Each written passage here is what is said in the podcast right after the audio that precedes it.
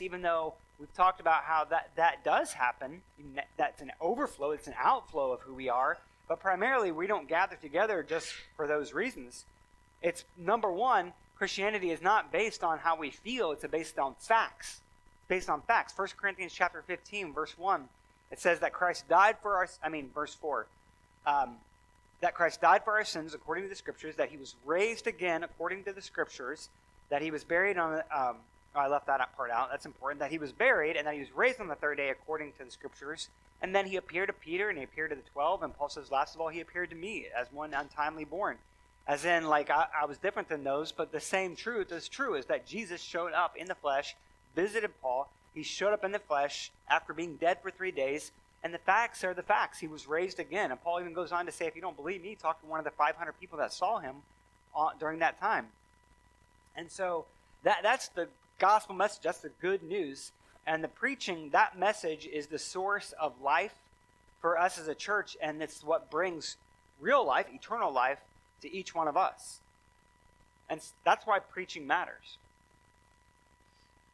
Um, you know, and that was one of the things that was uh, revived in the Reformation was the, the returning of the pulpit to the center stage.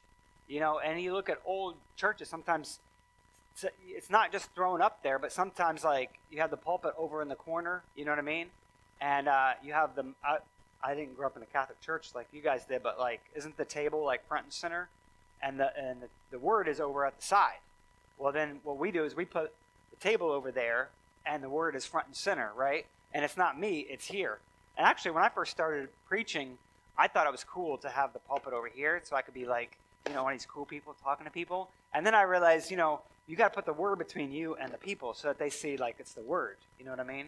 Not that you can't walk around when you're preaching. You just got to make sure that you know, figuratively or literally, you got the word is what we want to hear from, not from a person. Because preaching matters, right? Aim away when they didn't get what they had come to get. And so we want to talk about preaching that should be seen as normal when preaching intersects with the community of God's people. So, what kind of preaching is it? Well, we say it's expositional preaching. In a word, um, expositional preaching is preaching that exposes the scripture to us.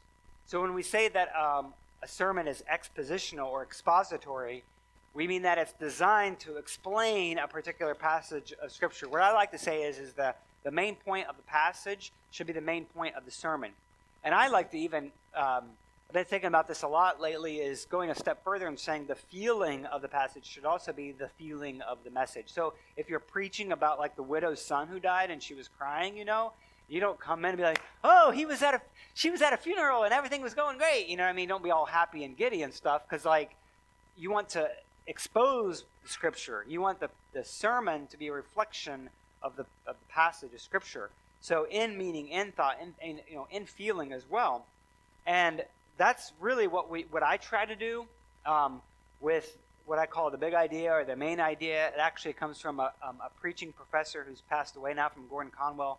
As he um, he was a guy who like really made it uh, fashionable. A lot of people thought it was really a great idea to try to boil down a sermon to like one big thought, one main idea, where you have one um, idea of like this is the fallen condition focus of a passage. So what like what is this saying about mankind that that shows that we need that we're a sinner, that we need a savior, and then how does this passage like elevate and highlight the fact that God sends a savior named Jesus? And so that's what I, I try to do with every kind of sermon is to identify the, those kind of things, um, and how does it fit in with the whole point of passage of scripture there.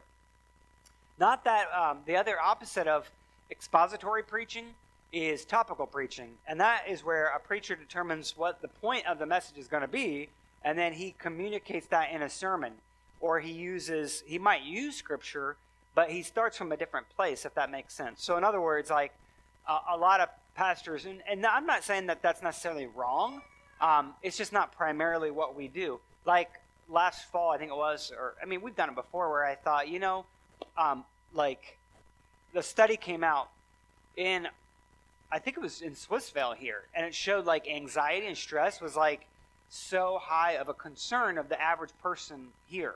Like 80% of the people struggle with anxiety or stress. Something like big, you know.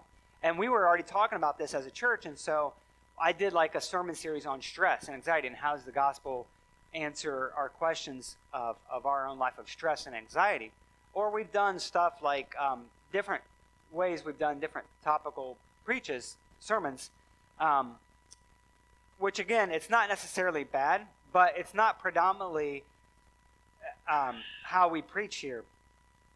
What we predominantly do is what I like to do is to look at a book of the Bible and just work through a book of the Bible, um, where or a, a huge passage of Scripture. Like when we did Luke, we didn't just start at Luke one and go all the way through. Like we took breaks with Luke because Luke is is so long. But pretty much that's how we like to do is just go through uh, books of the Bible. And why why do I think this is a great way to do it? There's a few reasons why why we do it this way. First of all, um, God's word sets the agenda.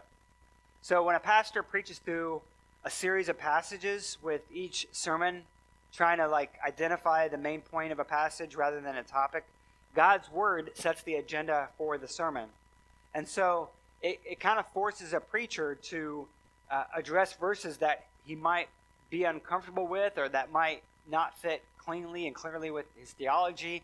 It, it really forces us to to explain theology. I know of a lot of pastors who like kind of avoid uh, the theology and try to get into lack of a better word, I guess, the practical. You know what I mean? Like so, you look at Philippians or Ephesians or Colossians instead, where Ephesians is chapters one through three is more of the theology, and chapters um, four through six is more like okay, therefore this is how we live in light of what we just understood about who uh, Christ is.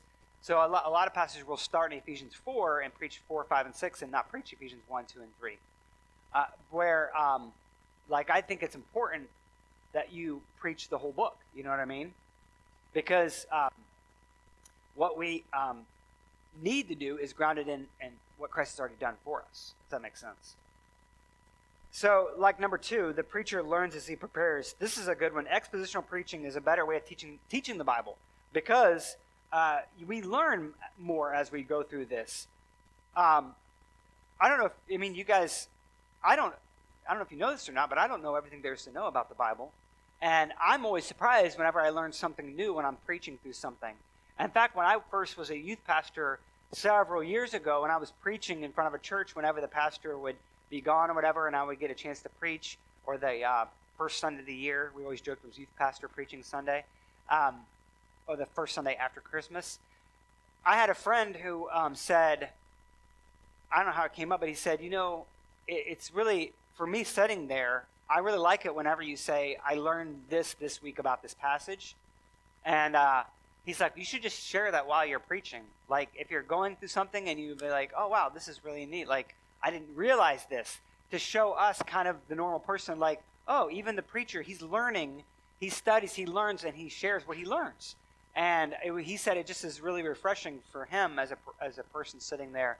And so I tried to do that, and I still try to do it sometimes where it's like, wow, it's like a light bulb for me that goes off. And I want you guys to know the same thing that, like, um, that the, pa- like, it's not like I'm just printing off a sermon off the offline. my, my father-in-law always jokes about, did you find one to print this week so you can read it? And I'm like, that's not how it works. You know what I mean? For me anyway. Um, Right. Um, so, like, it's showing everybody, like, you need to open God's Word, right? yeah. Right. And number three, it teaches a congregation how to explain and apply God's Word, right there, what you just said. So, um, we all learn together how to look at God's Word, and uh, we all learn together how uh, how we can look at it. And that's where I was excited last week and Tom said, um, hey, Speedy Gonzalez, you need to slow down, right? You're just going real fast. Talking like an auctioneer, is what my grandma used to say. Eric, you sound like an auctioneer up there. You need to slow down. Because I was so excited, right? Because um, Hebrews 3 and 4, I just c- could see it opening up like an exposition of Psalms 95. And it was just something I never noticed before, right? Like the guy who's preaching or writing Hebrews, he's doing for Psalms 95 what I'm doing for Hebrews. Isn't that really cool? I still think that's really neat. And I'm sorry, I get excited, right, Tom? mm, yeah, that's the foundation, right? Um, yeah, it's very um, fun sometimes if you're working through like something with an unbeliever. Um, open your Bible, and if you have it highlighted, like, well, read John three sixteen. Like, read it for yourself, right? It's almost like let the Bible do the work for you. So, um, letter number C, preaching equals God's word plus God's people. So, everything that, you know, what does preaching do in the church here if preaching is an exposition of God's word? It's God's word for God's people. So, what happens when God's word intersects with God's people? And there are three things to consider here. First of all, application. So, um, when we apply God's word, it's a responsibility for each of us to hear. So, the thing is, is so I try to come up with a sometimes an outline if the passage of scripture lends itself to an outline to understand it better. Which, by the way, we have an outline today for the sermon. If nothing else, I like to come up with like a big idea. Not that you have to have a one idea, because even if I think like this was impactful for me and this is what I think the main idea is, man, a lot of times God will use His Word to speak to you, and you get something out of it that I never even planned. Sometimes I don't even think I say something, and somebody comes up and says, like, oh man, this was really helpful. Like, it really spoke to me in this way. And I'm like, whoa, I don't remember saying that. You know, I don't even think I said it. I think, like, you heard. Like, you heard something. You were changed. You know what I mean? The Holy Spirit did a miracle where I don't even think I said something, or maybe I did. Because sometimes, even though I like write stuff out what I want to say, God will like tell me to um, not tell like I'll say stuff I don't plan on saying, and I'll plan on saying stuff that I don't say, and so that's just kind of like what happens when a preacher is preaching and the Holy Spirit is applying the word to you, to your life. And what I want you to do, what I encourage is, is like if you're available, um, Tom does a Bible study on Wednesdays at 10 o'clock. So, or whenever we've done small groups before COVID is like we kind of use the scripture to open it up again during the week, or maybe you open it up yourself, or maybe you know where we're going this week, and so you read a passage before you come. I mean, there's a lot of ways that you can interact with the scripture uh, that is not just hearing it once and then leaving it behind. Is to say, okay, how does this affect us, and how does this apply? You know, how who when you talk with somebody, you talk to somebody about Hebrews, or it comes up again and then think about how it applies to you and your family and your church. Like, I'm not the best, honestly, of applying it. I think of more individual when I apply it. And what I want to do better, how I want to grow in preaching, is how can we see it applied to us as a community of believers? So I think of how it applies to the unbeliever, how it applies to the churchgoer, how it applies to the growing Christian. But I don't always sit back and think, okay, how does this apply to us as a people group, right? As a forum people group. So that's, but that's one things that we can do. See how it applies um, to every person. Uh, so contextualization, that's, that's what I was getting into there as well. Is that how does it how does it apply in our context here? And again, a sermon that's preached in, in Michigan is going to be different where it came from before. It's going to apply and look differently than it's preached here. You could take the same passage. This is one of the reasons why um, I don't take a sermon, even if I want, like, let's say, like 10 years ago, I preached James in the youth group that I used to lead or in the church I used to be a part of. I'm not going to take it and preach the same message here because I know it's the same passage and, and God's word doesn't change, but I've changed over the last 10 years. I've grown. And, and not only that, like, it's a different context. You know what I'm saying? Um, so, I don't take a sermon out of the filing cabinet and just be like, okay, I'm going to use this sermon now. I would always say, what does it look like for us today? This is a different world than it was 10 years ago. And it's going to be a different world 10 years in the future, but God's word doesn't change. And so we look at God's word and we, we talk about um, how does it fit in with our own lives? What's God teaching us from his word? Um, which is why actually I've heard pastors that say they've preached a sermon and then they've like kind of they've repreached the same sermon like a year or two later, almost not the same sermon, but the same passage, because you could hear, and that's another thing too. You could hear the same sermon twice and get two different things out of it too. That's that's happened before too. I wouldn't do it, but I've heard of a pastor said he preached the same sermon four times in a row, and then he'll go to the next sermon the next month. Um, I, I've never only heard that one time because they said every time they preach it, like, you have different people that are there? Because generally people don't go to church more than two Sundays in a row. And then they said they're they're like emphasizing different things every time. And I thought that's an idea, but I, I don't want to just assume that people are coming once a month. That's another thing too. But that's just like, oh, nobody's going to be here next week that was here this week, so I'll just preach the same sermon, you know? Um, but that's kind of what he was saying is just like, as a way to even show that if somebody was there, they're probably going to get something else out of it a second week. It's something to think about that you think, I'm not doing a TED talk up here. You know what I'm saying? This is totally different. And it might look the same to the unbeliever, but to you, who's coming in like, God, teach me something from your word, you know, it's going to be different.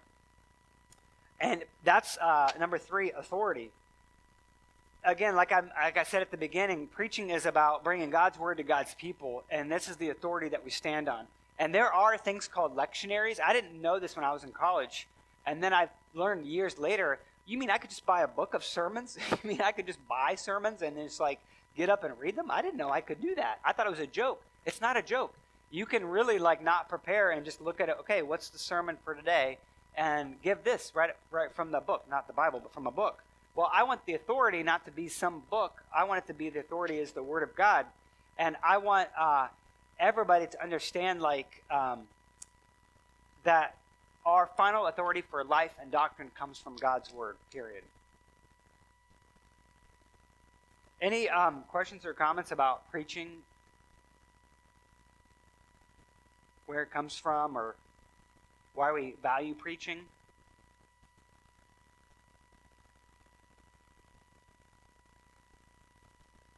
Another thing I forgot to mention about authority um, is that uh, this we uh, just tweaked our bylaws this year and made it clear that, um, and and I think it's good to have this in the bylaws that if I start preaching a false gospel, I should be removed immediately and um, we shouldn't mess around and say, oh, like, like we'll vote on it in six weeks or something, or we voted him out, but we're going to let him stay for three, four weeks, whatever. We need to make sure that whoever the preacher is, they're not preaching a false gospel. In fact, wasn't it Paul what?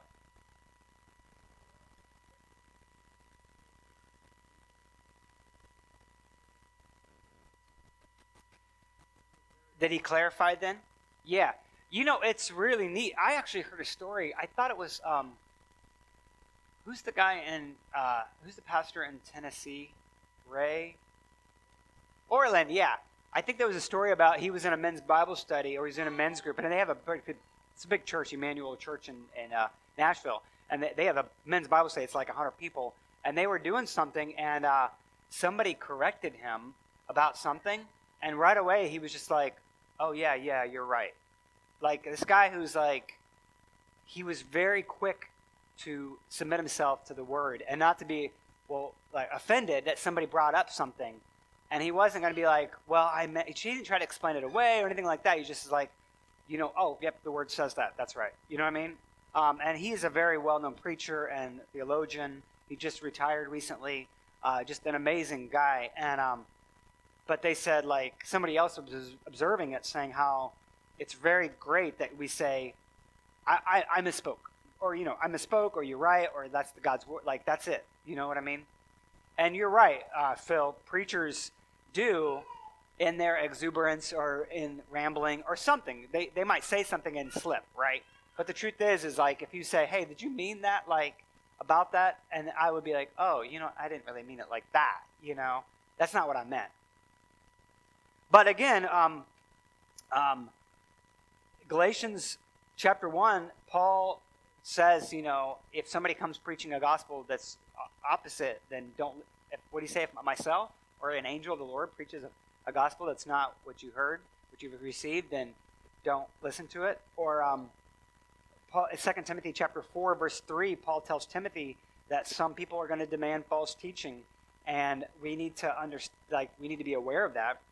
And um, it, he seems to put that emphasis like on the church. Like the church needs to know false teaching and not to put up with false teaching. Um, so, Roman numeral three, moving on, is prayer. So, I want to use the rest of our time to think um, about praying, specifically praying as it applies to the local church. We all know that prayer is important, but we think that um, prayer, when we talk about prayer, we generally think of private prayer. We think of the time that we go into our prayer closet and pray to our Father who is in heaven, who hears us. But also, we know that the Bible and the Lord teaches us that prayer is corporate as well. Do you guys know the Lord's Prayer? Our Father in heaven, hallowed be thy name. Thy kingdom come, thy will be done on earth as it is in heaven. Give us this day our daily bread and forgive us our debts as we forgive those as we forgive our debtors.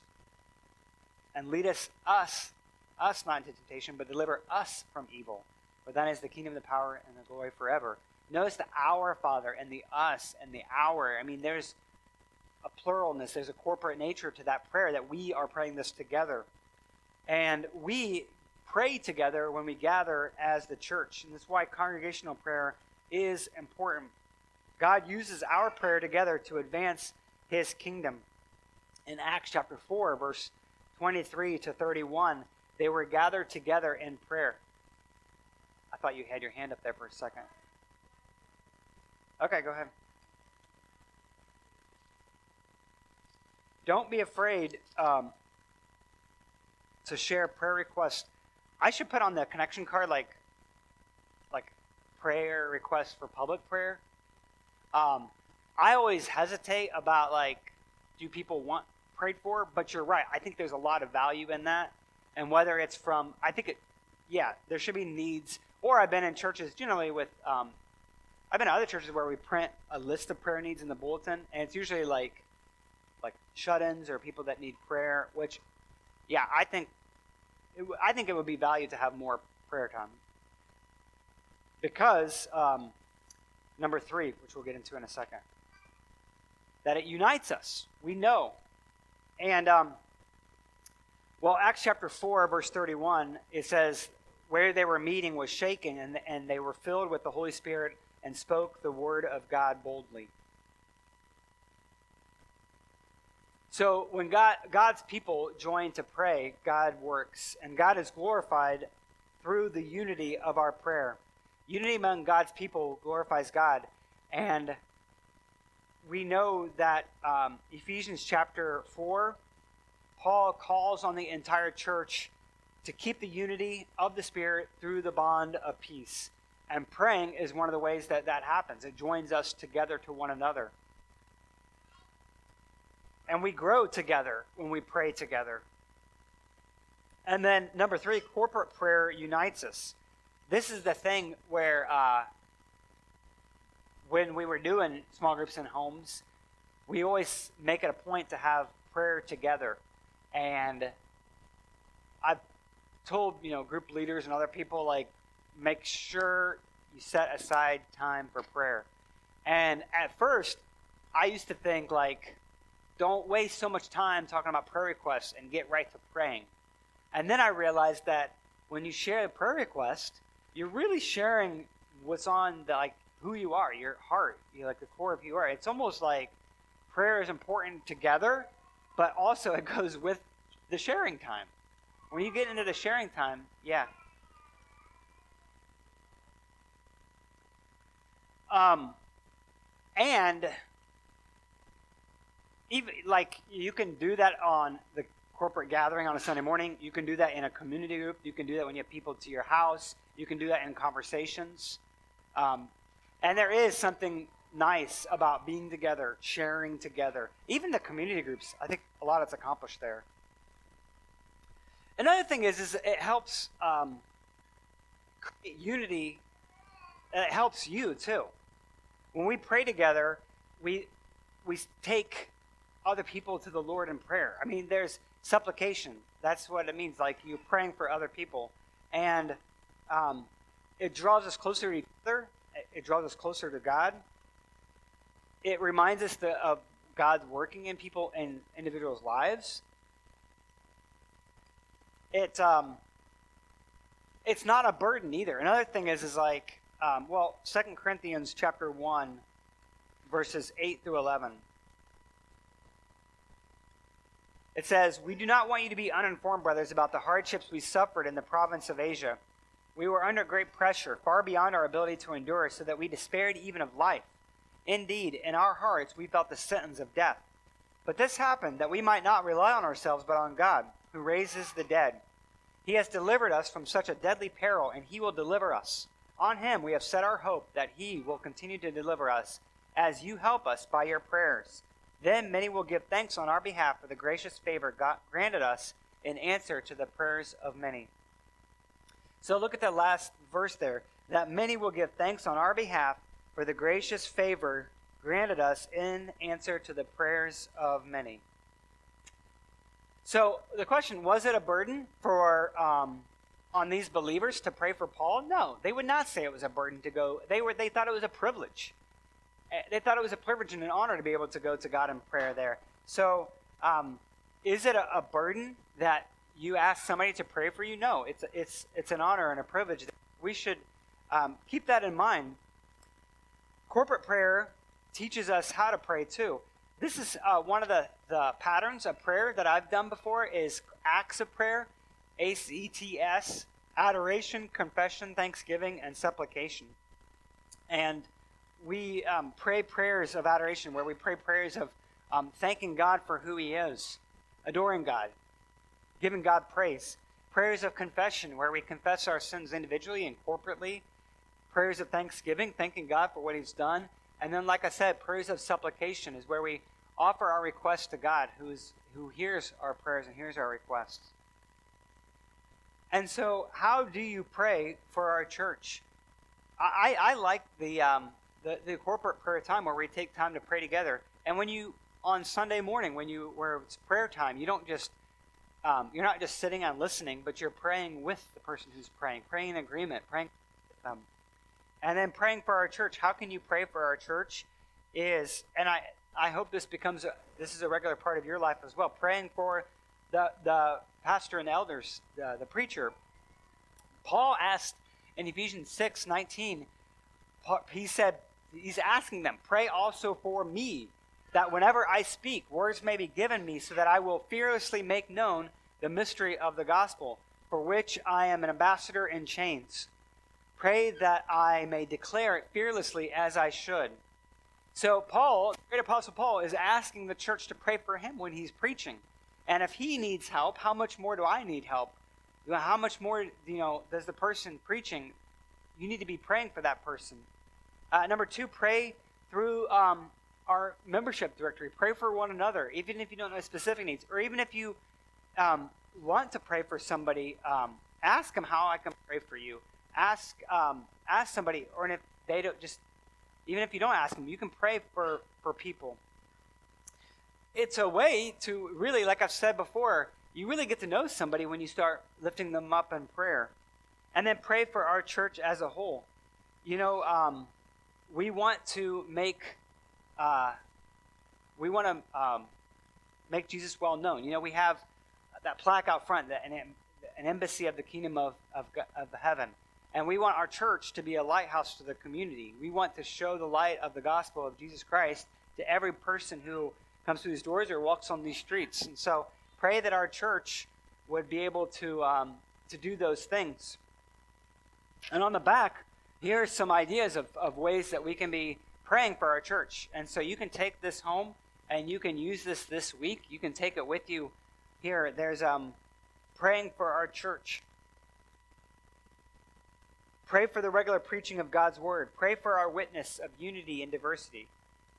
Pray for our evangelism and for conversions. Pray for our daily lives this week at work and at home that we would do good, honor God, and commend the gospel. Pray that we would see relationships in the local church as part of what it means to be a Christian. Pray that we would understand the need to make our relationship here transparent. Pray that we would expect conversions with our church members often to be deep uh, conversations, sorry, to be deep and often theological in nature. Pray that we would think it important to encourage each other with Scripture. Pray that we would see part of being a Christian as being a provider and not a consumer. Pray that we would not see service in the local church as being primarily about meeting our own felt needs by utilizing our giftedness, but about bringing glory to God. Pray that we would not see it as unusual when our lives become increasingly centered around the local church. Pray that we would see it as unusual when a member's life seems to keep church on the margin. Pray that we would see hospitality as an important part of being a Christian. So, those are some ideas of things that to be praying for and to be praying through. How do we want to see where does unity? How does it uh, the foundation for unity and how does it grow? How do we see God supernaturally at work in our church? We see it through this, uh, the supernatural God working supernaturally through the ordinary ways of preaching and through prayer, and how um, as those are like the normal means of grace that God has given to the church in order to uh, make unity the main thing and to, to bring God glory in His church. Any questions or comments about preaching or prayer?